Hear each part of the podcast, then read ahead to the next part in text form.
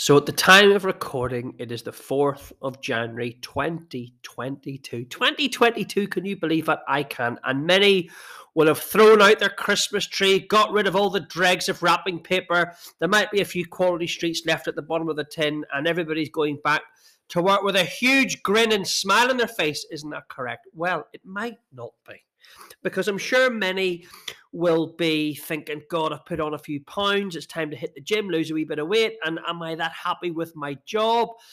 Uh, with my estate agency role, should I change companies? There's lots of noises on LinkedIn about joining the bandwagon about self-employed estate agency.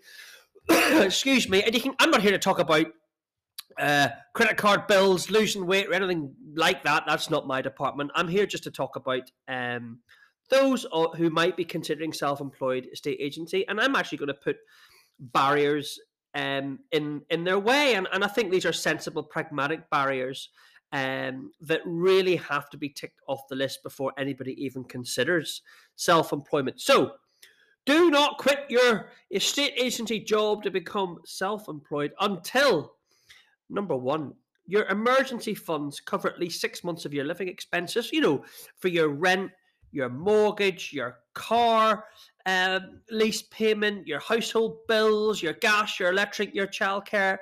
Because let's be honest, it can take at least six months, and it took me it took me six to seven months for money to start uh, dropping in. Because by the time you get your first few instructions, it can take a month or two. And by the time they're agreed, and by the time they wangle their way through the system with the solicitors. You know what solicitors are like.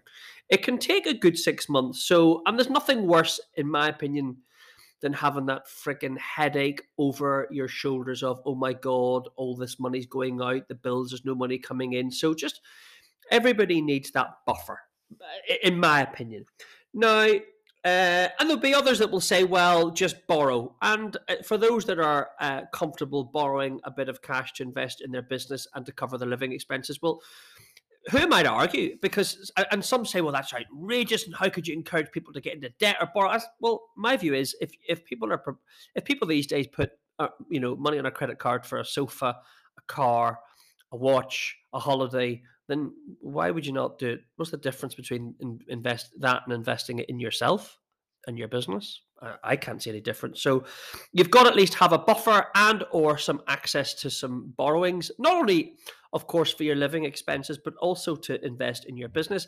I think as a minimum you need around six uh, five thousand pounds for the first six months. And I can assure you that will soon be blown by the time you do maybe a wee bit of Facebook adverts or printing for letters to write to stock that's already on the market. So five grand is an absolute minimum on top of your um of, of your fixed costs covered. And of course that leaves on to my next point, which is have you got the skill to really make it work? There's one there's one thing wanting to become a self-employed estate agent, but have you got the skill set? Have you been doing it long enough and done countless valuations and you can almost do it in your sleep? Have you done countless deals over the years and it gets to the stage that you, you maybe can't even remember some of your sales? And have you got loads of reviews and satisfied customers and people that have used you again and again and again? Because if you haven't, then you probably aren't right for a self-employed estate agency. It's got to be a skill, a passion, almost like a hobby. Uh, you love it day in, day out, and it's not a chore in any way, shape, or form. And you've got that credibility and that pedigree and that track, track record of lots of reviews, loads of happy clients, and people that want to work with you again and again and again. And of course, you find that people that you have worked over the years uh, work with over the years in your current employed role, they're quite often the ones that will be able to push business your way. In actual fact, I always say to people that that, that reach out to speak to me that your your first batch of of customers are probably from people that you already know, people that are already in your phone. Um, you know, people that you've worked with, uh, maybe their auntie Doris, their cousin, their mum, their da- their daughter, their sister, their whatever word does spread and people do love recommendations, as we all know. And then, of course, next point is are you determined to graft and graft hard? Because if you're not, self employment isn't right for you. And when I say work really hard, I don't mean it's it's not it's hard, but not you know, working in a coal mine in fucking China is hard work, or shoveling snow in in Alaska. That's freaking hard work. It was a state agency hard work? Well, it's a different kind kind of work, and I know, and you know, it can be hard work, long hours, and stressful. And you got to be determined to graft and graft hard. And there's some people that I've spoken to that like the idea of self-employed estate agency. They can do it their way and maybe not work on a Saturday and take it easy. Well, no, no, no, no, no. Yeah, I, I pick my kids up from school a couple of days of the week, but I, I'm also, you know, I'll work when I get home, and I'll also work every single Saturday, and I don't mind because I just know that's all part of the part of the game.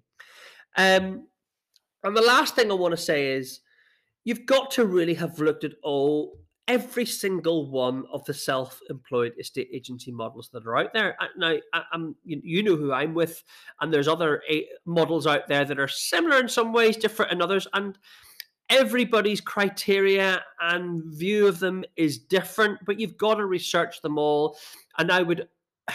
You know, you don't need to, to join a self-employed estate agency model. You can do it on your own. But the reason why I choose to work with the model is because it just keeps my costs really low. I didn't like the idea of laying out thousands of pounds every month for Rightmove and Zoopla subscriptions without really knowing, yeah, I'm a good agent, but can I uh, make a success of this? So my my strong advice is to research all the models, the pros and the cons, and also speak to people. Um, cold call, mystery shop agents in the uh, who are working for those models, and, and get their their their hankering, their feeling of what it's really like to work in, in, in with under those models. Yes, whatever model you're with, you're pretty much free as a bird. But is there support? Um, what's their platform like? What's their software like? How does it work with billing, invoicing? What commissions? Everyone's a bit different. Um, and uh, that's it. So, a warning to anybody considering self employment you can't do it until you've listened to this podcast at the very least and covered all those bases. Thanks for listening. Chat to you next time.